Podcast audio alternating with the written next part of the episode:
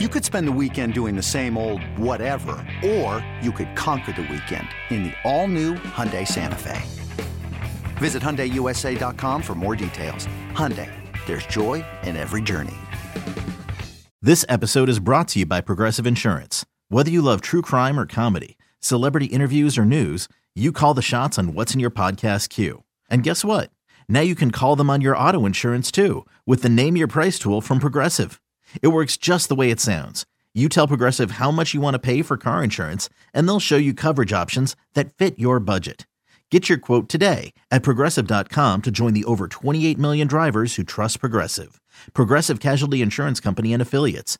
Price and coverage match limited by state law.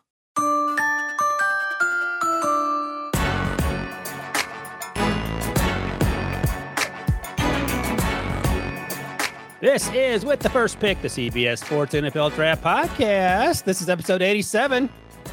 Any great 87s in your memory, Rick? Bernard Berrian. Bernard Berrian. How about Dwight Clark? Shout out to Dwight Clark. Or Reggie Wayne or some guy named Gronkowski. Oh, by the way, I should mention, um, I'm Ryan Wilson. That's Rick Spielman, of course.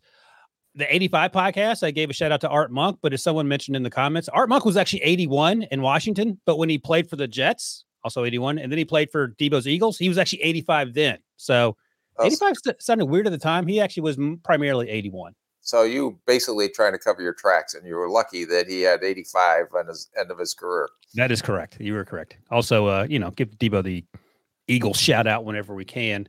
All right, today's Tuesday, Rick. You know what that means? Time for our favorite segment, Pop or Drop, where we highlight some of the top performances from last week's college games, and we're going heavy on the wide receivers today including the name submitted as a five star review. So, look, we know who wide receiver one is, but wide receiver two is wide open. A lot of these names we'll be talking about are squarely in the running. We'll also rank our top five NFL rookie performances from week five. And uh, Rick, I feel like Jalen Carter might win the, the league MVP, not just defensive rookie of the year at this point. Uh, how do you feel about Jalen Carter's progress through five, five weeks? There, he's progressing nicely. he is progressing nicely if uh, and we'll talk about the rookie quarterbacks as well. If Bryce Young were progressing at the rate at which Jalen Carter was progressing, he would already be in the Hall of Fame. Let's just start with that. All right.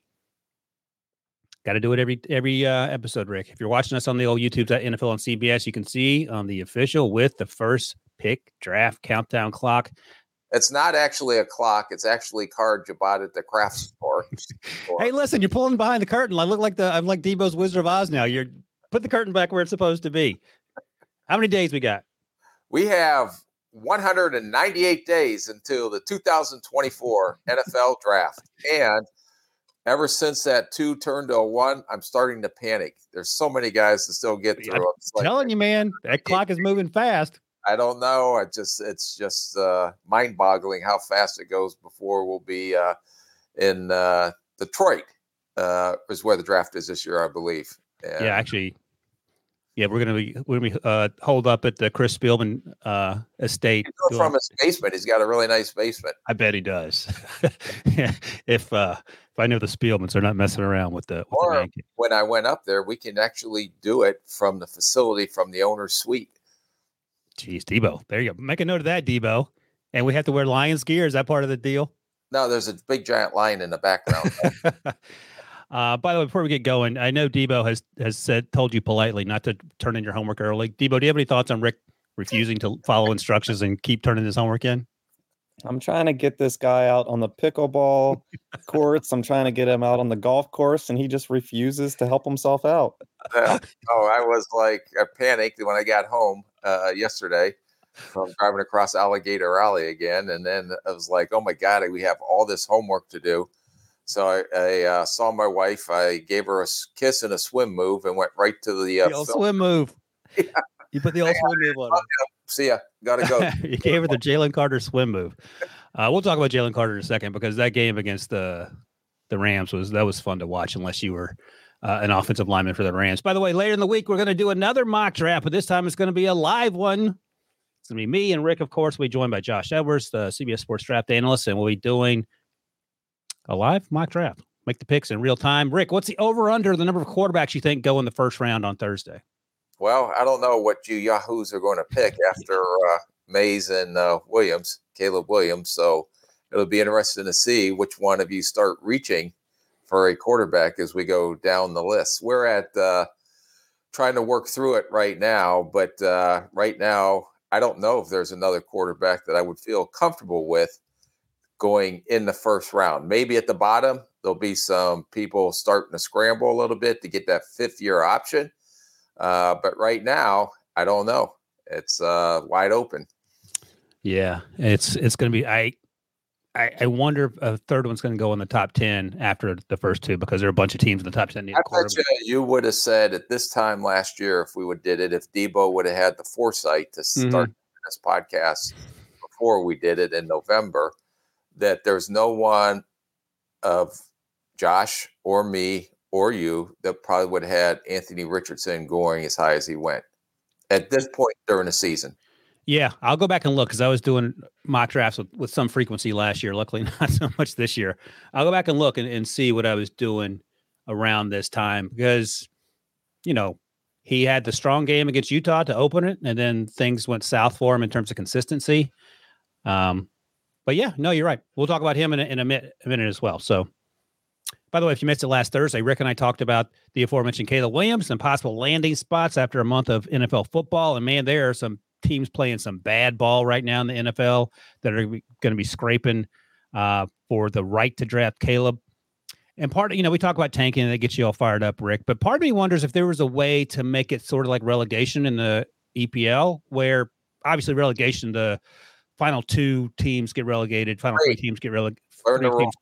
Learn the game. Oh, the final three get relegated. The the top two in the championship get promoted. That's what happens. No, must be the top three. Either way, my point is this. So I wonder if there's a way to encourage teams like if you're if you finish with the third worst record, you somehow have a lottery to win. I'm trying to do the math because if you're just bad, you're bad. But anyway, the point is there are going to be five, four or five teams in the running for Caleb Williams, and there's some teams playing some not great football right now, and I don't know if it's going to fix itself anytime soon. Anyway, Check that out on the old podcast feed. When hear us talk about Caleb Williams and potential landing spots. And finally, leave us a five star review on Apple Podcast, nominate an FBS or FCS college player, and we'll evaluate his draft prospects. In fact, Rick, I don't know if you know this. Debo informs me next week we're gonna gonna empty out the the old five star mailbag and, and review all the guys still left. Those uh, guys in the mailbag still. So, guys, left five star prospects we haven't reviewed yet. So, we're going to go through those guys. They're five star, not the coming out of high school. They're five star because if you give us a five star rating, we will actually sit and do the work to evaluate that that player that you young man a five star. Not the player is a five star rating, but the podcast was a five star yeah, rating. That's right. So we have uh, five stars though. Like they could have been five stars. Yeah, could be both. Yeah, but that's what's so confusing. And if we is have uh, the direction may be doing something other than if you have a favorite prospect out there that would you like us to review, we can come up with a fancy name other than five star because it's so confusing. It's confusing to the people watching this. It's confusing to me every week. I go back and see where he came. Was he a five star prospect or not when he came out? It's just all over the place. You know what this is? This is a function of you not having to do anything the last 30 years. You having someone to do everything for you, including punch the buttons on your, your pewter, as you call it. Because if we don't tell the people to leave a five star review, they won't leave a five star review. We come with some fancy name and then like, well, okay, here are the names, and then we don't get anything out of it. Yeah, well, we'll, we'll work on that. I, we'll I, work on it. After the draft next year, I yeah. will help Debo kind of formulate some of these shows and what actually we should be calling this stuff.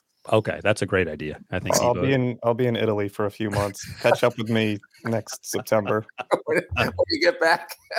yeah, well, I yeah. can't wait for summer scouting school. I know. Yeah, who's QB one? Oh gosh. All right, let's go. All right, that's it. Leave us a five star review, please. Give us a thumbs up if you're watching on YouTube to help spread the word about the podcast. It is go time, Rick. We're talking about first up, Pop or Drop. And like I said, we're talking wide receivers. We're going all in. Uh, Maryland gave Ohio State a little little fight there, and Ryan Day was visibly frustrated for the first 45 minutes or so of that game with the lack of offensive productivity. They got things going there down the stretch. Marvin Harrison did Marvin Harrison things, eight receptions, 163 yards and a touchdown. Uh, Emeka Egbuka went for three catches, 40 yards, not quite the, the production, but you can sort of see what he does well. And we'll start there. Marvin Harrison's wide receiver one, and then after that, we'll be having the wide receiver two conversation. Are you still of the opinion, or maybe you never were of this opinion, but Emeka Egbuka is he a better prospect than Jackson Smith-Njigba? Uh, I would say because he's faster. Yes. You like him a little more. Okay. Yes. He he looks to be bigger on tape. He looks to be a little twitchier on tape, although Jackson Smith-Njigba's short area is really good. And we saw that time and time again when he was healthy. Sure. What's that? I don't know about Twitcher, but this kid is well built. An opportunity to sit down with him. So he was he's very well built kid, very very high character, uh, everything you want off the field. He checks all the boxes. So plays both outside and in the slot. He had 20 kick returns in 21 as a freshman, had 11 last year, punt returns, excuse me. And he is also a punt return dude this year. How much does that weigh into the evaluation? Is he going to be doing that in the NFL? Yeah. Well, I think he's more of a safe punt returner than a game breaking punt returner. Okay. Put him back there. Um, but you know, he uh, made his hay in that Notre Dame game. Uh, didn't have as many opportunities uh, this last game against Maryland. It was the Marvin Harrison show. Um, so, but he is, and then they have another, a third receiver there that's more of a down the line guy, but showing up as uh, Fleming. Uh, I believe he's number four that also Yeah. Showing up on the field on the film as well. Yeah. I, I mean, let me see. I'm going to say this and tell me what you think. I like his game, but I've yet to be blown away. And not necessarily in the same way that Marvin Harrison blows you away, because Marvin Harrison blows you away. But we've seen guys like Malik Nabers blow us away. to say that when you're watching him and Marvin Harrison, and Marvin Harrison, maybe one of the top receiver prospects or top offensive player prospects that's come out in a long time, that they're on the same field together. So maybe he gets overshadowed some than if he were at a different place. But when you watch him and you watch his ability to catch, his ability to accelerate, he makes big plays now Yeah. when he's on the line as well. So don't get enamored with Marvin Harrison all the time. Make sure you give it a true and fair evaluation to uh, Egbuka. Yeah, it's easy to say don't get enamored with Marvin Harrison. I mean, you have to basically gouge your eyes out because if you see him, you're Well, if you watch the first couple of games, you weren't enamored with him. Yeah, but you talked about that, about how he was frustrated in the quarterback play. And that's the other thing, watching, and that's something important to remember. When you watch the quarterback, uh, McCord, what's his, I can never remember his name, McCord? McCord. Yeah, and he's young, and that Notre Dame game was a turning point for him, I felt like, but he compared, oh my gosh, especially compared to CJ Stroud, which probably is unfair to him. He doesn't throw on time. CJ was consistently on time, and that's a problem when you're running routes and you expect the ball to be there, say in the first window, and it's not there. He's getting better. Yeah, Every no, I agree, but I'm saying he's not what they had last year. No, no. And I wouldn't have said CJ Stroud's first game against Minnesota You keep bringing that up. versus with uh, Justin Fields. You just got to give, uh, what do you say? Got to give her brother a chance to warm up. Don't erase those notes. Keep those notes. That's what he told you. We got to start playing that clip every time he brings up that game, Debo. Um, okay, so we feel good about Emeka. We feel great about Marvin. Egbuka is still a first rounder for you. Yes. Okay, we'll come back after we go through this list and we'll see how you rank these guys in terms of wide receiver two, where that running looks like. All right, let's go to LSU, where uh, Malik Nabers continues to dominate. Six catches, 146. I mean, it feels like he's doing this every week. And sort of when I said Egbuka doesn't flash as often, a lot of the time that's because Marvin's the target. But Nabers is flashing often, and he's flashing impressively. Yeah, no, he's uh, closing that gap pretty quick. And I have to give credit to the quarterback at LSU, Daniels, because he Yeah. was lights out as well. And all of a sudden, he's starting to uh, creep up uh, into people's minds uh, when you throw him in that mix of quarterbacks that we have to eventually sort out at the end here. But Nabers is uh, been electric, uh, especially through these last three or four games. Seems like he's always making plays, and he seems like the go-to guy for Daniels. They got a great chemistry and rapport together. So uh, Nabers, I think, is starting to close the gap on Egbuka. Also, if you're saying that, I would assume that you think he's going to go among the top 32 because he's playing Yes, like it. he'll be a first rounder for sure. All right, let's talk about Xavier Worthy then, who is undersized when compared to Egbuka and Nabers, but he he looks doesn't look slight of frame to me on tape. Maybe you feel differently, but again, he continues to make play after play. I know you were worried about the focus drop, er, focus drops earlier in the season, and maybe you, you've come around on that. We'll see. Eight catches, 108 versus Oklahoma in the loss. Quinn Ewers started slow and then got warmed up, had some bad interceptions early. Our guy Dillon Gabriel does not care. He's going to be the best player in college football when it's all said and done. But what were your takeaways from Xavier Worthy in that game? Yeah, no, he's continued to get better. I think he's gotten stronger this year. He has not dropped the ball uh, like he did last year in some of the tapes I've seen. And there's no question about uh, his speed and his ability with the ball in his hands after the catch. And he looks bigger because he wears three pairs of tube socks. Oh, that's right. One. That's your theory. He's got big calves. What's going on there? Uh, yeah. And all right. Is he in the same conversation, top 32 wise? I think he's borderline still. Okay. And your concerns are what? Size? Yeah. But it's like, does he end up being an Addison type player where he gets into the bottom of that first round if he continues to go the way he's going. And another thing that seems to be a, a, trend in the NFL, and tell me what you think about this. We've sort of talked about it before. Tank Dell goes higher than expected. Trey Turner goes higher than expected. These smaller-ish, quote unquote, wide receivers go higher. But tank Dell is built like a tank. He just thin. Yeah. But is there a move towards not being so concerned about these smaller? More and more the evolution of the smaller, quicker, faster receiver. Yeah seeing how these guys are coming in and making an impact in the NFL because of the way the offenses are now. Maybe five years ago, not as much, but now with the three wide uh, sets all the time and these offensive coordinators getting creative with how they get the ball in these guys' hands and let them go do what they do. Yeah, because Jordan Addison might have been six feet or just a hair under, but slight of frame, I think, was the, yeah. the issue that you're talking about. And he ran a slow 447. Yeah. He hadn't looked slow in Minnesota. No, he's been playing fat, had a real good, and we'll talk about. He'll be one of the rookies we talk about. So why do we keep falling for that? Why do we keep falling for the Brian Branch's 40 times and the Addison 40 times and letting us affect what we saw on tape? Why do you say we? Well, you said if you run a four six, that's a problem. That is a problem. Brian Burns, Brian Branchman, a four five eight. He plays much faster. That's, yeah, yeah. You're talking about a four six receiver. That's a different cat. Okay, and uh, to in your defense, you were never really concerned about Brian Branch, what he ran because we saw how he played, but it, it's affecting somebody because he fell to the second round. Yeah, no, we I mocked him. I think we mocked him in the first round the whole consistently. Yeah, 150 mock drafts. It. Yeah, that's the truth. That I corrected. hey Debo, I was actually thinking about this. I feel like Rick Rick's gotten a little softer in his old age on the podcast. He's not quite as combative as as early on. What do you think about I that? I think as we get closer to the draft, that will change. That's probably true. Once he once he starts getting whipped up, whipped on, uh, whipped up once on that calendar hits, you know, double digits. I, I think it, it's oh, yeah. a totally yeah. Then this game on, yeah. This game on days of the luxury of me being somewhat semi nice, which is hard for me to accept.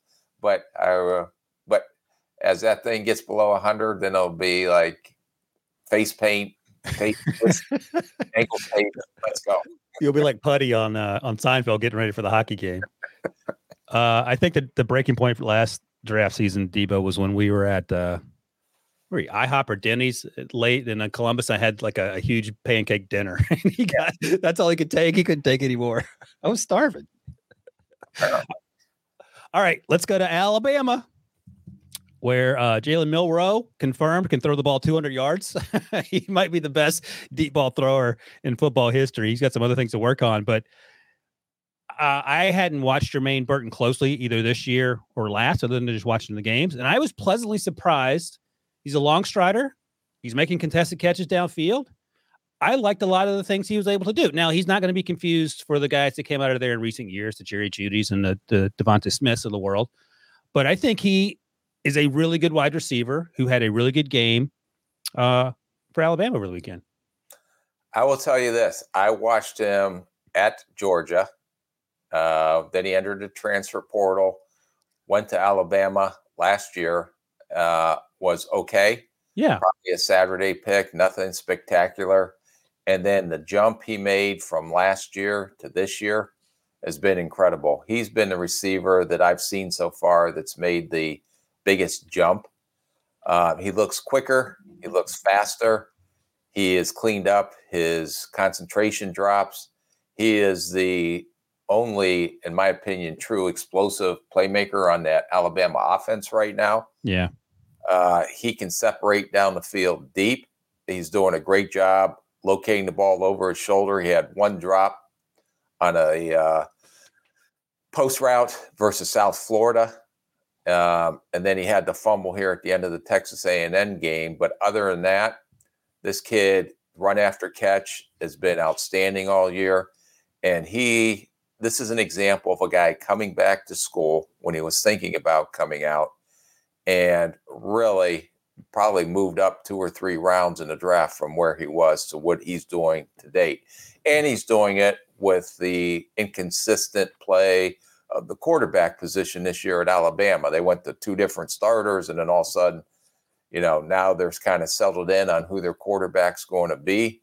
And uh, he has done an outstanding job, I thought, this year battling through that you don't have Bryce Young, you don't have Tua, um, and him still being able to make plays and the way he's adjusting to the ball right now and how strong his hands are, he is much better uh, receiver than he was if we were talking about him last year at this time.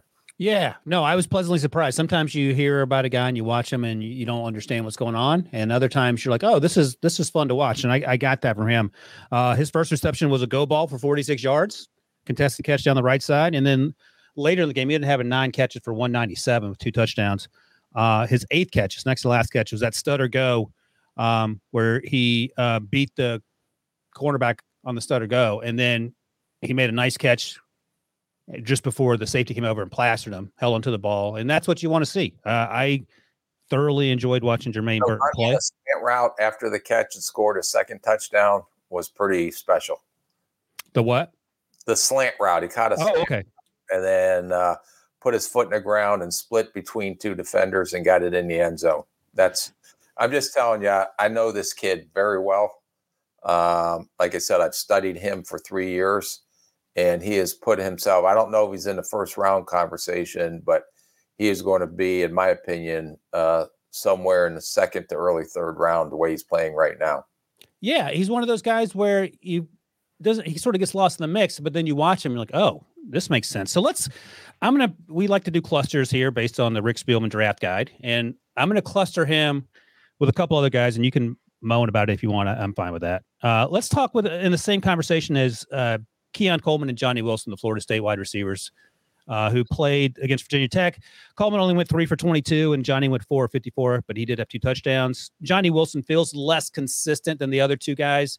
They're similar size wise. Johnny Wilson's like six eight. I think he's like six four, six five. But they're they're bigger wide receivers, different profiles in terms of physicality. But where would you sort of cluster those guys together if you're looking for a wide receiver? As at this point, I would put uh, Burton right up there. I would put him ahead of Johnny Wilson and right in there with Coleman.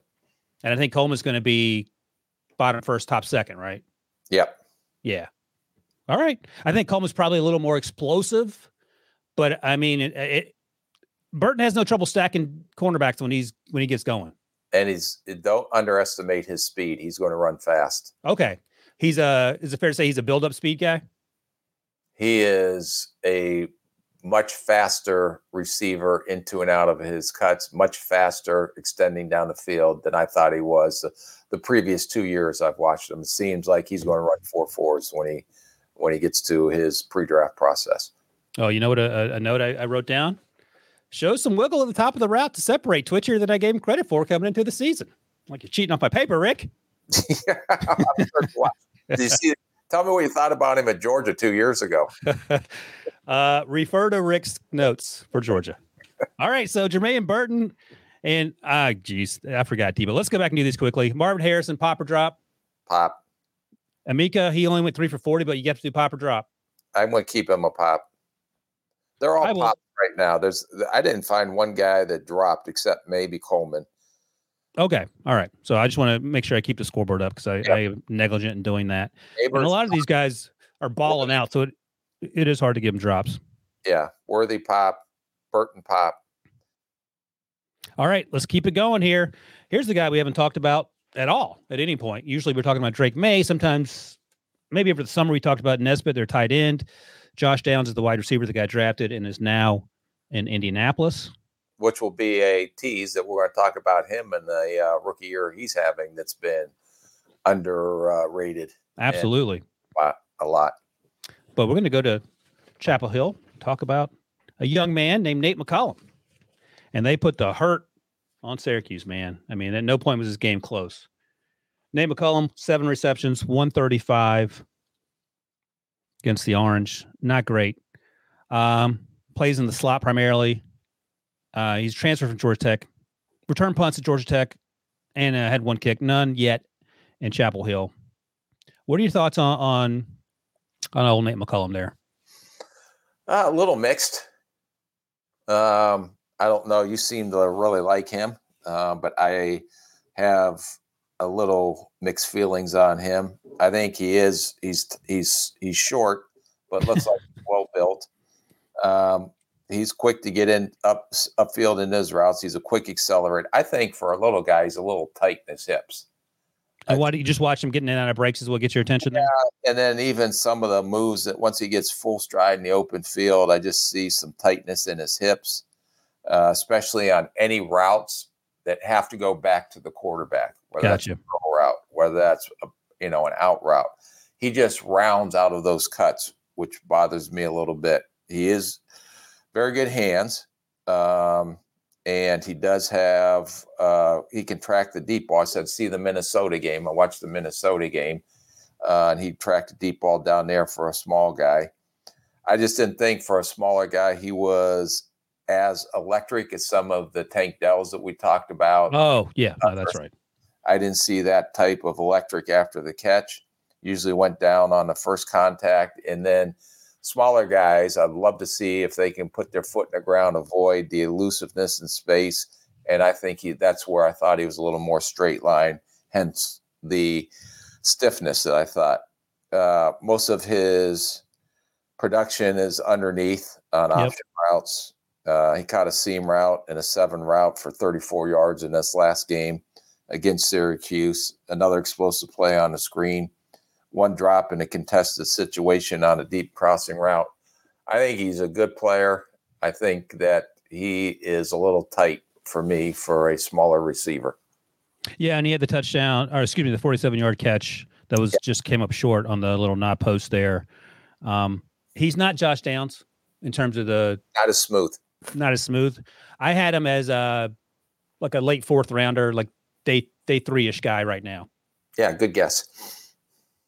What what does that mean? Hmm? You agree with that or not? Yeah, no, I do. I, Oh. Yeah, I was like, good guess. oh, you're just saying good guess. Yeah. All right. Good guess indeed. All right. So yeah, good day for Nate McCollum, seven for one thirty-five. He's um in the mix in terms of the the watch list. You see Shrine Bowl and Senior Bowl. So hopefully he continues to have a good season. All right. I don't recognize this name, Rice. Rice. That sounds familiar. Oh yeah, Jerry Rice. His son, Brenden Rice, Colorado transfer, as it turns out, had a good game against the Buffs a few weeks ago. Came back against Arizona, four catches for 96 yards. So Jerry Rice precedes you. You weren't you weren't in NFL back then when he came out. Yep. But the knock on him was that he was slow coming out, but he obviously is the best wide receiver to ever play the game. But I think in terms of athleticism, Brendan Rice is tall wide receiver. He's a long strider. He's not particularly twitchy in my mind. He's more of a possession receiver that finds ways to get open in zone coverages, or he can use his body to to shield defenders as he makes contested catches. And I think he's really good at that. I don't know how that translates to the next level though. Yeah, and the other thing, I agree with everything that you said. Uh, two things that I thought he did an excellent job from a intelligence or a savvy standpoint of when Caleb Williams scrambles, he knows how to go get open for the Hmm. quarterback. He really does a great job adjusting his routes, trying to find an open area uh, for Caleb uh, Williams when he's scrambling. I just didn't think he was that dynamic of a playmaker with his ball in the hand after the catch. Uh, you know, he got behind Arizona secondary and caught a deep seam, but he fell after the catch. That should have been a touchdown. Right. I think he's smooth with his double moves, very polished route runner. Um, he can go over top of DB and make some uh, contested catches. I just don't think he is a, as you stated, a faster, real twitchy overall receiver, but a very good possession type, solid, steady Eddie receiver. So I had uh, a late day three on him, and here's the caveat: Puka Nacua. So is there any possibility that we see something like that? Well, here we go again. Now this is going to be everybody in day three is. Do you see like Puka in him? Do you see Puka in him? Do you see? Oh my God! Get off used, the bandwagon. it used to be uh, Tom Brady. Now it's Puka Nacua. Puka that- Nacua is the new Tom Brady. Puka, Puka. But my point is this: we just sort of dismiss these guys. I'm not saying we're dismissing Brenden Rice, but we dismiss certain physical characteristics or lack thereof. Where you know, If they thought, and I would say this to my scouts and myself included, if you thought he was going to be that good, why'd you wait till then to draft him? well, yeah, other draft needs. I don't know. Ryan, what do you think about this this conspiracy theory that I've developed? Rick Rick feels like currently he has the greatest fifth round wide receiver pick of all time, and he's uh, threatened by Puka Nacua. Oh, that's what it is, Rick. you hit the home run with Steph Diggs, and you don't want anyone messing up your legacy. Is that what we're hearing? No, my legacy is all messed up. That's why my Rick, you're a high school Hall of Famer. Let's not. If you want to go there, we can have that conversation. Debo can put up the picture of your high school senior portrait and all your awards. Do you have a mustache in high school? uh, no, no, I was a handsome lad back then. Handsome devil. was either going into football or to some kind Oh, there it is. He put the picture up. Look what he did to you, Debo. an career, and I didn't know which direction I was going. It was a tough decision. Were you uh you a drama guy? No, Oh, you're just kidding. I just felt that I always had that hidden underneath this. Yeah. all Rugged this. good looks and uh, sensitive underneath, right? I love the feathered hairdo. That's something else. That's a throwback. Yeah, and uh, what October twentieth, uh, our team and I'm going to it is going into the Southern Illinois Salukis Hall of Fame. Oh, your college team too? Yeah, Did you guys win the national title? we won the national title. Yep, Did we did we talk about that? Who'd you beat? uh, Western Carolina. Clyde Simmons played in that game. We played against Clyde Simmons. Was one. Wow, Cullowhee, North Carolina. Yes, Where was the game played? uh, at the Citadel. Interesting. Interesting. I'm surprised you didn't go to military school, if we're being honest. you see, like a military school. You could you don't want to cut that that beautiful head of hair. That's what it was. I did have uh, sported the when I was the uh, down in Miami with the Dolphins. I sported the uh, uh, flat top. Oh my gosh. Yeah, yes, I was Debo, if you can fly, find the Spielman flat top. Oh my god. you were a grown man with a flat top? yeah, I was going through phases in my life, so- and she still stuck through it. oh man. What a time to be alive. All right. Well, congratulations, man. You're getting all sorts of honors. Maybe we'll get an honor for the podcast and I can be a part of it. Co- co- Debo, do we get like a gold watch or a T-shirt or anything when we hit a hundred or a million downloads or anything like that, or just a uh, attaboy? Hundred million downloads, and, and I'll get you a gold watch. All you have to do is ask, Rick. All right. We were talking about Brenden Rice against Arizona. Let's talk about the young man on the other side of the field, Jacob Cowing, the wide receiver for Arizona against USC. Now, look, we've said from Jump Street, USC's defense is not where it's at. And they had a tough outing against the the Wildcats. Jacob Cowing did not have a tough outing. Ended up giving, uh, ended up having four touchdowns in that game, and uh, he played primarily in the slot, and he played sort of a similar role to Nate McCollum out of UNC, who we just talked about. He's a little more dynamic. I felt like they got him the ball a lot in quick screens. Yeah, Didn't didn't run through a lot of arm tackles, and maybe that was just a function of this game. Uh, but they certainly focused on him a lot. Got him the ball in space. I thought he showed a little wiggle at times when he was allowed to run downfield routes. He ran a lot of a lot of flat routes and out routes. Um, but he was a pleasant little surprise there. Yeah, no, I was kind of haven't seen him yet, so watching him, uh, he does a he's the uh, bubble and quick screen king, to say the least. Uh, a lot of underneath routes, like you stated. Thing that really stuck out, he's not strong, but his speed and his elusiveness really show up after the catch. I think he's a very fluid athlete. Uh, when you watch that USC game, he had a 21 yard touchdown and then a stutter go for 25 yards for another touchdown. Uh, they work him a lot on the underneath routes, and it's in this spread offense that they use. Um, and he shows speed to, ex- to uh, separate when he gets extended down the field. He has a few drops on tapes, which I think he needs to get cleaned up uh, a couple times, not just in this game, but just going back through all his games. Looks like he wants to run before he catches the ball. Use some but very limited as a kickoff returner. Um, but he was uh, one of those slot receivers that kind of showed up as a Saturday guy for me. Yeah, and he he made the uh, the Week Six breakout players Shrine Bowl list, which uh, Debo dutifully tweeted out on the with the first pick podcast uh, Twitter account. And you mentioned the stutter go he had for the touchdown. They were playing off. Here the here's the list of names if you're watching uh, the week six guys, and we'll be talking about all these guys at some point. Uh, I'm talking about another guy on this list in in a couple minutes, just ahead of Jacob Cowing there, Malachi Corley, five star prospect, and also a five star prospect. But you talk about that stutter go. The cornerback was playing off, so he didn't bite on the stutter go. But I gave uh, Cowing a lot of credit for still high pointing the ball before the DB could get his head around in the end zone. And that's noteworthy. Another thing I noticed, I want to ask you about this. You talked about the drops. It feels like when he has to get his hands away from his body, he struggles. He doesn't have natural hands. He feels like much more of a body catcher. And how do you deal with that when you're doing the evaluation process? I thought he extended when he had to. Uh-huh. Uh, I thought the drops came. If you watch it, I went back a couple of times that his head's turning up field before okay catch. So, okay, so that's not a red flag or whatever color flag for you. the drops are, but why is he dropping the ball? Gotcha. And mine were a couple of times. Um, he is looking upfield right as the ball comes to him and looking to run before he secures the catch. All right. Nominated as a five star prospect, Western Kentucky's Malachi Corley. He's been on the to do list since the summer. Like he hasn't really, he's not a surprise he's been doing this for quite a while, and it, just continue. He continues to dominate. And eight catches, 207 yards, three touchdowns against uh, Louisiana Tech. Excuse me.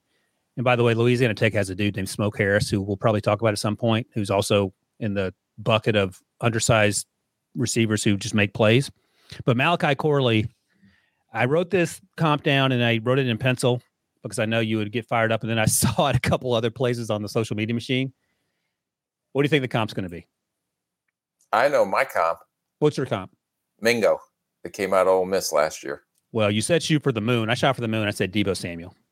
Come on. Did you really? He, he after the catch, he is an animal. What do you? I mean, would you agree with that? Yes. Okay.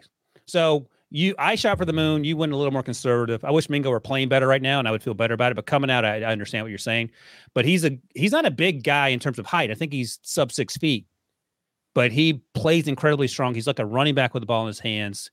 Now, look, Louisiana Tech, they weren't trying to tackle, it looked like half the time, but that's not his fault. Corley's just running through dudes. And I, I like the fact they get him involved often and he's consistent and he can't bring him down. And he feels like one of these guys. You, I mean, you put him in the 49ers offense, he's going to have a, you know, 2,000 receiving yards. But any offense, he's a guy you can rely on as a get the ball in his hands and let him do the rest. Yeah, him or Puka.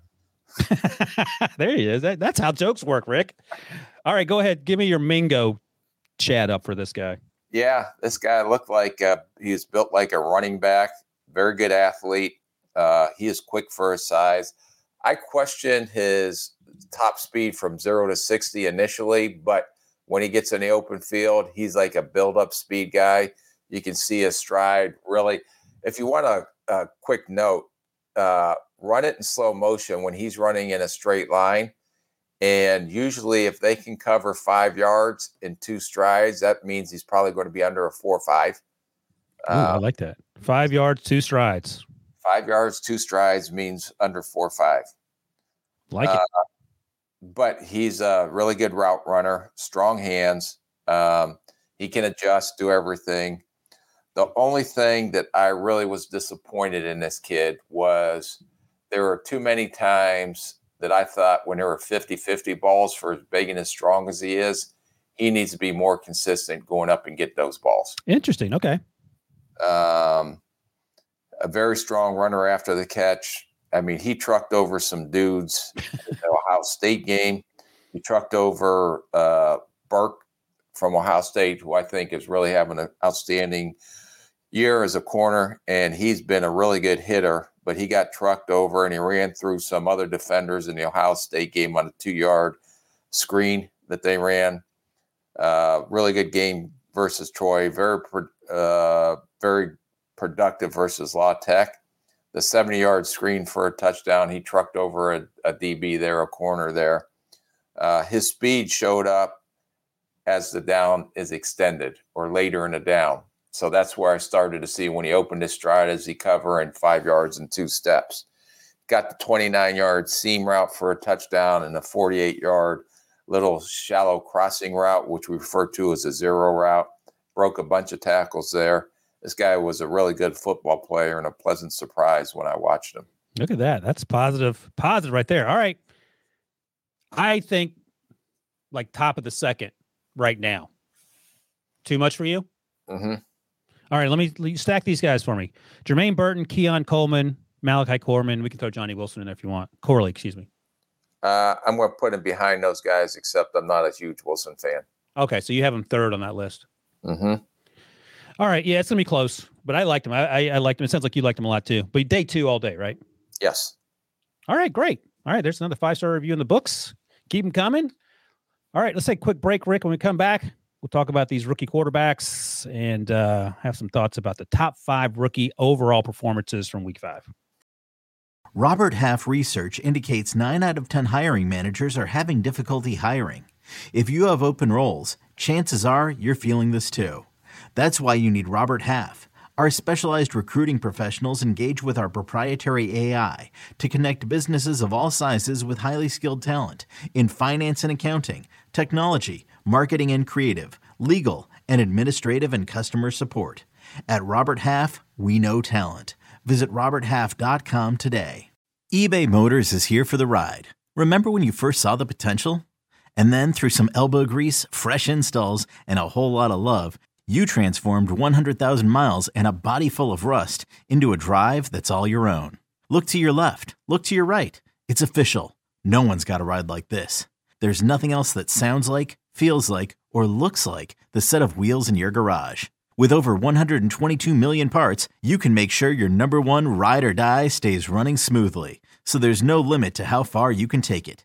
Brake kits, turbochargers, engines, exhaust kits, roof racks, LED headlights, bumpers, whatever your baby needs, eBay Motors has it. And with eBay Guaranteed Fit, it's guaranteed to fit your ride the first time, every time, or your money back.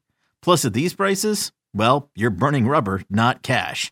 Keep your ride or die alive at ebaymotors.com. Eligible items only. Exclusions apply. All right, Rick, you'll be happy to learn. oh, there's the flat top. My God, look at that. You look like a a villain in a action fit in an action movie. Ah, yes. Uh, I would I would be back. yeah, you're definitely the German villain in in like Die Hard or something. Arnold Schwarzenegger. I will be back. You look you look the same though, which is crazy. This is the uh, mid '90s, late '90s. Uh, this would be early 2000s. 20 years ago. Look at you. What a handsome devil. Thank you. Same glasses though. You didn't update the glasses yet. Nope, that's my look.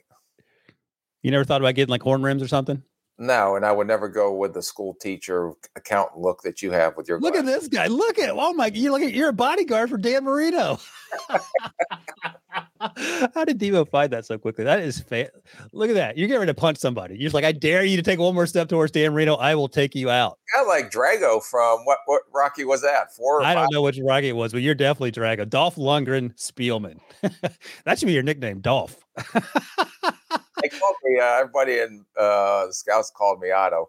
Otto, Otto Spielman, bodyguard. All line. I know, right? You're uh, except you knew you were getting your picture taken. You said, "Let me make sure I stick my gel out so they know that I'm I mean business." I tell you what, Dan Dan Marino doesn't look worried. He knows he's safe no matter what happens. You're like the Secret Service getting to jump in front of the bullet. Say the president, man, I love it. Flat top Rick. Man, that that uh that made my day. Uh you also be happy to know, Rick, that because of Cooper Kupp, we won't be talking about Puka Nacua this segment. He didn't make the top five. Really? So shout out to Cooper Kupp. Unbelievable. Let's start with the quarterbacks here. And look, I'll just lump them all together and you can talk about them. I have them ranked this way, and I don't think you would necessarily disagree. CJ, number one again, because CJ is awesome. Uh, 20 35, 249, continues to throw with anticipation, with just ripping posts in the middle of the field with a ton of anticipation, time and time again. He didn't care. Um, number two for me is Anthony Richardson, but Anthony can't stay healthy.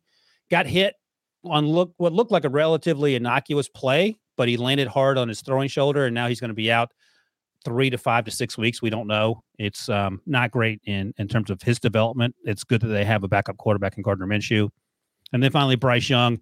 And here's Bryce got better this week, but here's my takeaway: there are two to three plays every game that bite Bryce in the butt and come back to haunt this team. Had the interception to, to Hutchinson, which is that's just a great play by Hutchinson. Throw oh the ball in the dirt, maybe. Did uh, catch off by a defensive end on a screen. He's so good. But the other throw you can't make. He he either didn't see the flat defender or he underthrew it. Either way, it was a terrible throw, and that cost him as well. So, three touchdowns. Again, he's throwing with anticipation. Adam Thielen, I thought, did a great job of getting open, probably the best job so far this season. But talk about these quarterbacks as a whole, where they are developmentally, and and, and what you got going here. Yeah. by no. the way, oh sorry, let, let me say quickly, Rick has, I mean, Debo has your grades. You gave Stroud an A minus, Richardson a B plus, and Young a B. Yep, and I think Young is getting better. Uh, he's the third on a list right now. Throwing with more anticipation, still does not have great talent around him. I mean, Thielen uh, knows how to get open, but I don't think anyone else is really creating a lot of separation.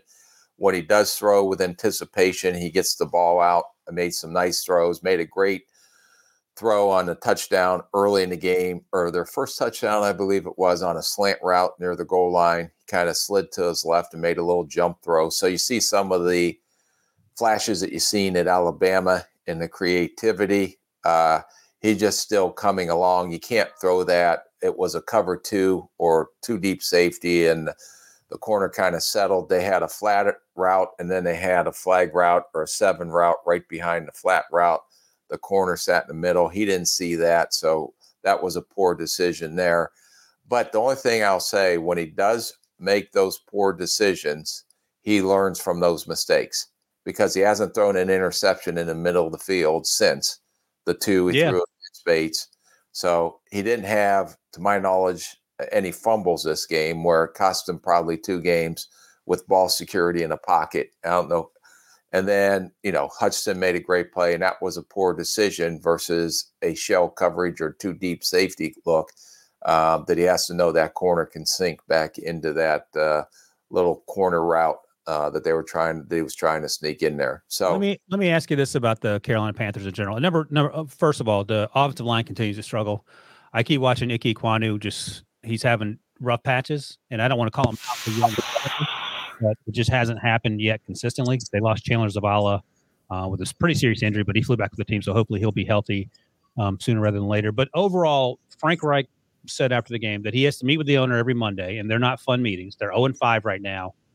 You've never had to navigate that with that sort of ownership, but what do you imagine? I mean, we had meetings every Monday night afternoon with the ownership, myself and the, the head coach. So were those meetings ever uncomfortable? And if so, oh, yes, very what what do you so what is Frank Reich supposed to say? Is I guess is what I'm getting at. Like we suck. I understand it, uh, Mr. Tepper, but here's what we're going to do. You explain what's going on, why it's happening, why this is happening, and but also what you see and what you envision as it's improving through the year. You know, the one thing you want to make sure owners, which is tough to do, is because they're successful businessmen for a reason, is just have patience. It's coming, but it's taking longer. Uh, and it's going to take some time as we continue to build this roster. But I would also emphasize the highlights and some of the stuff that he is doing positive. So, what if the owner says, You promised me this in the interview, I'm not seeing it. You keep saying it's going to happen. When is it going to happen? Because I'm, I'm paying a lot of money for X, Y, and Z. Yeah, well, yes, the owner has to be on board too, because I'm sure you had those conversations is that where we're at, this is where I envision us being. But you know, uh, Detroit was one and six for the last two years under Dan Campbell, but they were explaining their vision and how it was going to get better. And finally, It clicked in last year. It actually clicked in Dan Campbell's uh, first year where they won some games down the stretch, four out of five, I believe. Yeah. Then it started out slow in his second year, one and six, and then they had the incredible run at the end, almost got into the playoffs. This year, now it's in the third year of the program. Now look at where they're at and, and how they're playing ball right now. So it's not a quick fix. There's no pixie dust out there.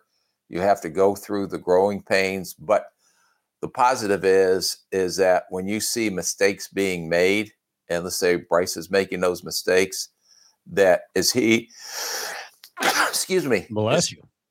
is he learning and growing from those mistakes and i believe he is now he'll make a new mistake but then let's see if he learns from that new Right. mistake So those aren't fun meetings. sometimes you have to make mistakes in order to grow from those mistakes Yeah. Sounds like you got a list of things you got to say to make sure everyone's on the same page when things aren't eh, in it. Now, you're not in the same box as the owner watching the game, or are you?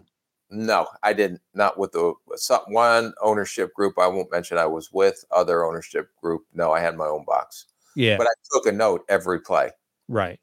because I knew that more than likely I was going to get a call on Sunday nights. uh, by the way, you, you mentioned um, Bryce not making the Jessie Bates mistakes that he made in that week one game. And Jessie Bates almost had an interception against CJ Stroud. CJ had two turnover worthy plays. One was a batted ball at the line of scrimmage, I think by Bud Dupree, and the other one was thrown in the middle of field. Uh, look, he threw with anticipation because CJ always seems to, but Jessie drove on the ball and almost picked it off. And those are the first two times that I can remember off the top of my head where CJ almost got himself in trouble. Still hasn't had a turnover yet in the form of interception. So still doing great things. Zero sacks this week, zero sacks last week. They got Tytus Howard back there, their offensive tackle. That's great news. But I think you have to remain impressed with what he's doing. Hudson was back this week, wasn't he?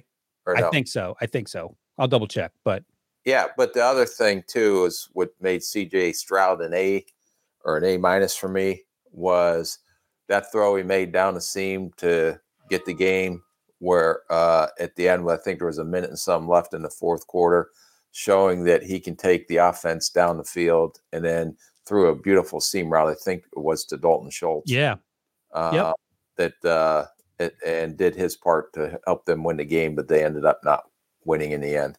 yeah, great route by Schultz on that. Where did Ridder come from this week? I haven't gone back and watched it, but I heard that he played pretty well. Yes, he did. He's great at home. Maybe that's the trick. You got to just tell him he's in Atlanta every day. Undefeated at home, defeated on the road. defeated. That's right. I think he's five and zero and 0 and four right now. Um, and the other thing about Dalton Schultz, you mentioned he had that that touchdown at the end there. They seemed not to be on the same page early. They're they're getting the connection going now.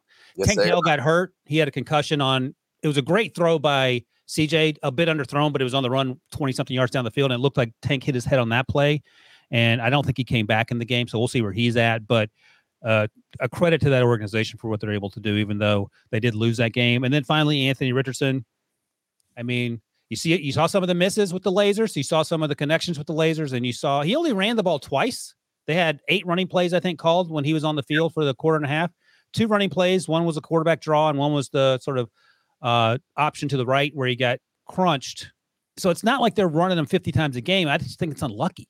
Yeah, no, and he fell directly on that shoulder. That is an extremely painful injury. Uh, when you get that AC joint sprain, there's different levels one, two, and three. Sounds like if they put him on IR, that it was a three, and your collarbone here at the at your joint, your AC joint, actually pops up. Ugh. That's not. It doesn't need surgically repaired, uh, but it takes time, especially if you have a third degree AC joint sprain. That'll take time uh, to heal, and it is a very painful injury, especially for a quarterback on his throwing shoulder. Derek Carr two weeks ago tried to play through it. I don't think his was grade three, but he couldn't throw the ball down the field, so they tried to create a game plan. Uh, where he's going to hit a lot of shots underneath. And then last week he looked better because that has improved, but it wasn't. And they as- were playing the Patriots. yes, and it's not as significant, uh, I think, of an AC sprain as uh, that we just saw uh, Anthony Richardson take. So again, let's go back to the owners' meetings on Mondays, and they say, "All right, this guy's been hurt three times in four games. What do we have to do differently?" Well, the one thing I noticed is on that quarterback draw as he's not trying to truck through people. He actually slid. That's a good call. And that was just an unfortunate accident the way he got tackled. That first thing to hit the ground was his shoulder. So all that weight went down on his shoulder. Um, but it's, you know, is it is it a pattern because he wasn't hurt in college? I don't recall any durability issues. And is this just something that's just happening now, but I don't think it'll continue through his career? That's yet to be determined. Yeah, it sucks because um, it's exciting when he's on the field. But again, they do have Gardner Minshew, so that's certainly a, a pretty good backup plan. But it was fun to watch while those guys were out there. They're getting better. CJ's at the top, but Anthony and, and Bryce are, are improving each and every week, and hopefully AR5 gets back out there pretty soon. All right, gonna take another quick break, then we'll talk about our top five rookie performances of the week after this. Hey, it's Kaley Cuoco for Priceline. Ready to go to your happy place for a happy price? Well, why didn't you say so? Just download the Priceline app right now and save up to 60% on hotels. So, whether it's Cousin Kevin's Kazoo concert in Kansas City, go Kevin, or Becky's Bachelorette Bash in Bermuda, you never have to miss a trip ever again. So, download the Priceline app today. Your savings are waiting Go to your happy place for a happy price. Go to your happy price, Priceline. Another day is here, and you're ready for it. What to wear? Check. Breakfast, lunch, and dinner? Check. Planning for what's next and how to save for it? That's where Bank of America can help. For your financial to-dos, Bank of America has experts ready to help get you closer to your goals. Get started at one of our local financial centers or 24-7 in our mobile banking app. Find a location near you at bankofamerica.com slash talk to us. What would you like the power to do? Mobile banking requires downloading the app and is only available for select devices. Message and data rates may apply. Bank of America and a member FDIC. All right, Rick, let's talk about these top five rookie performances. Number five, my guy. Pick 32nd overall, top of the second round, Joey Porter Jr., cornerback out of Penn State, went to the Pittsburgh Steelers where his dad played forever. Uh, do you know off the top of your head how many career interceptions Joey Porter Jr. had at Penn State? Maybe one. I don't Maybe one. He had one. Yeah. Didn't have one his final season. And that was one of the knocks on him that we would talk about. He's he doesn't have ball skills. Had one in preseason, had a huge one late in the fourth quarter against Lamar Jackson uh, in coverage against Odell Beckham. And it was an example of, and the, one of the concerns, you want to call it that, with Joey Porter coming out is that he wasn't, he was a little stiff in terms of transitioning. It didn't matter because he just boxed out Odell Beckham on that throw. Lamar basically threw it right to him and allowed the Steelers to come back and drive down and win that football game. Uh, what'd you see from um, Joey Porter Jr., who in limited snaps seems to be doing pretty well? And a note from Debo passer rating allowed this season on 86 snaps for JPJ 0.0. Yeah, I know, but he hasn't been targeted on 86. Yeah. I know, That's Debo. Misleading, Debo. so look at the targets. But he is. Learn the game, Debo. you guys go behind your magic curtain back there with all the smoke and the uh, I am Oz. I am Oz. All right, go ahead on, on JPJ. Uh, but he did a great job getting his head back around. So he didn't get a pass interference where some of those young corners may panic a little bit in that situation. And the other thing, uh, when he was in there, that was the only target he had his way that game. And Right. the other thing was that he is being very physical and run support when he gets his opportunities. So I think that he should start to get more and more play time as the season goes along because it seems like every time he is out there, he ends up making a play. It is. I noticed on the plays that went to the other side of the field, he was still pretty handsy in coverage, like well beyond five yards. And I wouldn't have been surprised had he gotten flagged. He didn't. But as you know, it's a simple fix. But if you you get away with it, I guess you keep doing it until they tell you otherwise. Yep. All right, number four, Josh Downs. Um, I'm still waiting for Alec Pierce to show up in Indianapolis. He is yet to do so, and hopefully that happens for him. They have, of course, uh, Michael Pittman, but Josh has been a little pleasant little surprise there in the middle of the field. Six targets, six catches, 97 yards. Uh, he has some juice in the open field, and you sort of see that. And sometimes it's hard when guys play in the slot, and we talked about it with some of the college guys in the previous segment. If you're just running stop routes, it's hard to tell what you're good at. But they're finding ways to get Josh the ball and let him win with his legs. Yeah, no, I think uh, Shane Steichen has done a great job. They're getting him on deep crossing routes.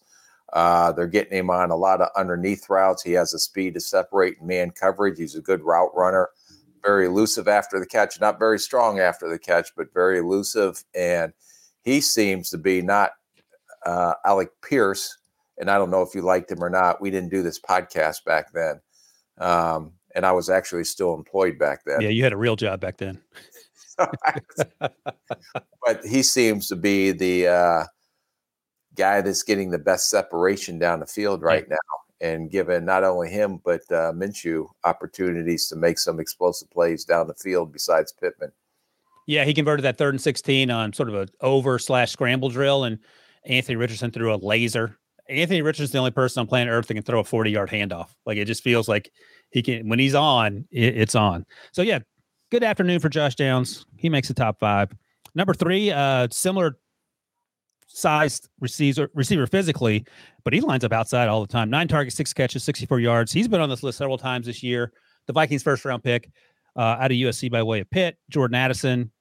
Again, he's getting open in small areas. If you don't get your hands on him, he's going to create separation early in the route. And then it's just a matter of Kirk Cousins having time to get him the ball. And sometimes Kirk has not had that time. No, and he's the biggest thing that jumped out about him uh, is he separated in the back of the end zone on his one touchdown, but he had two big third down conversions, and on a fourth and five, he ran an option route uh, or a return route where he came in and broke it back out and separated from the coverage uh, and, and made the play. So he's getting better and better every week, but they're really going to need him to step up, especially with the news coming out today uh, mm. that Justin Jefferson is going to be on IR with a hamstring. Yeah, bad news in Minnesota, and that takes us to number two on the list, and that's bad news in Miami. De'Von Achane is going to be out for for a few weeks with a knee injury. Um, this dude was legit in the running for offensive player of the year, averaging what 12 plus yards per carry uh, over the season. And against uh, the Giants, there were no answers at any point in that game they had for him. 11 rushes, 151 uh, touchdown, and just had thankfully one reception for the Giants defense for 14 yards. But I don't know how you slow him down in this offense. And the only way apparently is by injury because we saw him like again at Texas A&M, he can run between the tackles. They get him the ball in space on these end arounds, and it's a wrap. They give him these little touch passes. That was a 14 yard uh, quote unquote catch that he had. How do you stop someone like De'Von Achane? Well, I think Mike McDaniel is doing a great job scheming their offense to what this kid does, and that's getting him out in space, whether it's a jet sweep, whether it's sliding him in the slot and giving him a little, you know, toss reverse behind the line of scrimmage and just let him go do what he has a God given gift of being fast. And there's no question that he is fast. And the things that you see, he runs through contact for a little guy, just like you've seen him do it in college and he makes that offensive line better because they don't have to hold the blocks very long. Because if they just give him a crease for a second, he is gone and through that crease. So uh, he's making the offensive line better. So it'll be a, a, a, pretty significant loss for him. And hard to believe that he wasn't able to get up and be a he was a healthy scratch week one, I believe, against the LA Chargers. That's right. We weren't even talking about him. And don't worry though, they have Chase Claypool. He will pick up the slack. And looking look forward, forward to that. Looking forward to yeah, me too. So is Chase. That would be something if Chase comes out and gets fifteen hundred receiving yards. Uh, we shall see. But again, they were down Jaylen Waddle after concussion, and people forgot Jaylen Waddle was on the team. That team played so well. Yeah, whatever you want to call him, Mike McDaniel, the mad scientist, or whatever. Uh, he's very quirky, but very brilliant, and coming up with ways to scheme guys that are going to be playing. So does Wilson come off IR? Is Wilson play now? Because he's a pretty good running back, but that was a pretty big blow for an explosive playmaker to Miami's offense. Offense, but not really too concerned about it because they seem to have an answer every time they have one of maybe their key guys missing. I can't recall a head coach looking less like a head coach than Mike McDaniel and being so incredibly good at his job. Don't judge a book by its cover, Rick. I think that's a lesson there. That was uh what was it? He had a great quote this week. I love listening to some of his press conference because I think he said they he what his goal for the season was to be dominating the first five weeks of the season or something like that. Yeah, first from a statistical standpoint, right? Basically, referring to no, no one cares about the wins. We just wanted to be, yeah. He said mission accomplished. That's exactly yeah. what he said. yeah, he's great. He's smart too. Like you know, obviously he went to where do you go? Penn, Princeton, Princeton guy. Uh, I can't remember. I remember talking to him at the. Uh, uh, I was down there. You talked to him at Alabama Pro Day. Yeah, which was funny. Uh, You said you were you were mad at him because he didn't talk to you at practice. He said, yeah, I was said, I was going to talk to you at practice, but apparently coaching's more important than talking to me. So found out I was as big of uh, sarcastic uh, comments as he has as well. Yeah, he went to Yale. Debo informs me. The uh, the Princeton of Connecticut, I think, is how they refer to themselves. All right, number one on the list. Debo's guy, Jalen Carter, thirty nine snaps, four tackles, two sacks, and they line him up all over that defensive line from zero to five technique. And I would imagine watching him over the center, um, the center looked like he was a kicker next to Jalen Carter. Man among boys. It is crazy. So Steve Avila, shout out to Steve Avila, who we talked about a lot last year. Uh, their draft pick out of TCU. I thought he held his own at times. Alaric Jackson was playing left tackle. You know, he was holding on for dear life. Coleman Shelton was the center who looked like he weighed 135 pounds soaking wet. And he got after uh, Shelton a few times. I'd never seen this before. He beat Shelton into one A gap with a swim move and came back and beat him to the other A gap on the same play with this with the reverse swim move and got into the backfield. I think he hit Matthew Stafford on that play. Uh, all right, let's start here. What what what's not like not what's not to like about Jalen Carter? It's hard to poke holes in his game the way he's playing right now. And as much as he's shown up as an inline pass rusher, he has been very good at the point versus the run because he's playing uh, with heavy hands, playing with leverage, can find them. Everything that you've seen on tape, you're seeing translate to the NFL. And so the other thing that was a knock on him, and I criticized him, and someone pointed that out to me, was that, well, he doesn't play hard every snap. And we said that same thing about Mazi Smith, although Mazi Smith's not in this category. It's because, well, do you ever think they're playing 80 snaps a game when Yeah. they're in college? He's playing 39 snaps. He looks fresh. Uh, he's in a, they do a phenomenal job. Philly does a phenomenal job with their defensive line rotation because they have dudes, even behind the dudes that are playing in front of them, that are just as good. And when you can keep your defensive line fresh and you have a true defensive line wave and the coaching staff is disciplined during games to make sure that they keep that wave coming through, that's what creates a defense like uh, defensive line like Philly has. I've been with too many coaches that you have these guys, but yet you're afraid to take one guy or two guys off the field during the game Mm. uh, and then you don't get that defensive line rotation. Those guys eventually wear down, especially through a 17 game season. So, but Philly is very disciplined with their defensive line and with their rotation to keep those guys fresh, and all those guys are very talented as well. Howie Roseman just tweet just texted Debo and told him that uh, Jalen's only playing 51% of the defensive snaps. Huh? That's Oh. keeping them fresh. Keep him fresh. Man, he's so good. and again, All to your pro, point- Yeah. all pro, Ryan. No, Uh, well, Oh. Rick, Ryan, what did you say at the beginning of the season, Rick? You needed eight sacks? I need as close as 10 that he can get, and he'll be defensive rookie of the year. Well, I think he's one deep. Well, Devon Witherspoon had the week off, so we'll see. But he has to be the front runner. Right now, he would say he is. Not Where would that you- this means anything to your brains, but he's minus 175 right now. So bet a dollar you win $17 million. if you bet a dollar, you lose a dollar, one hundred seventy-five dollars because it says minus in front of it. I think it's 175,000, but yeah, close enough. Uh, all right, one last question, Rick. When we're doing our gambling co- podcast, there, That's Debo, next. Don't hang up. We're doing it next. Just, just wait for that vision. Yeah. Oh boy, that, you got to take some mushrooms to have a vision for that one, Deep. Pa- past two years, there's been a rookie all pro uh, both seasons. Sauce Gardner last year and Micah Ooh. Parsons the year before. Yeah, D- yeah. What about that, Rick? maybe it's what what week five. Too early. All right.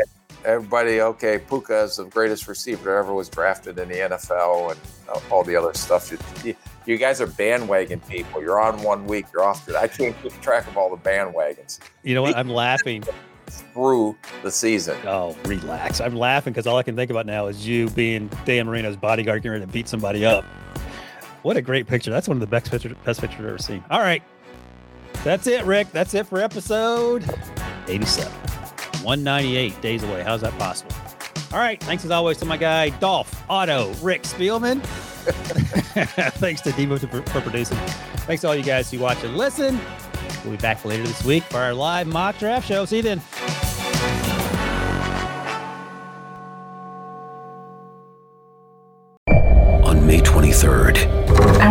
Back to normal. What's normal? the Paramount Plus original series Evil returns. We've already hunted werewolves, demons. And now what? A baby antichrist? Okie dokie. Prepare yourself You will not beat us. for the end. I have visions of hell. Make it stop, make it shut up. You're not gonna survive this. Evil, the final season, streaming May 23rd, only on Paramount Plus.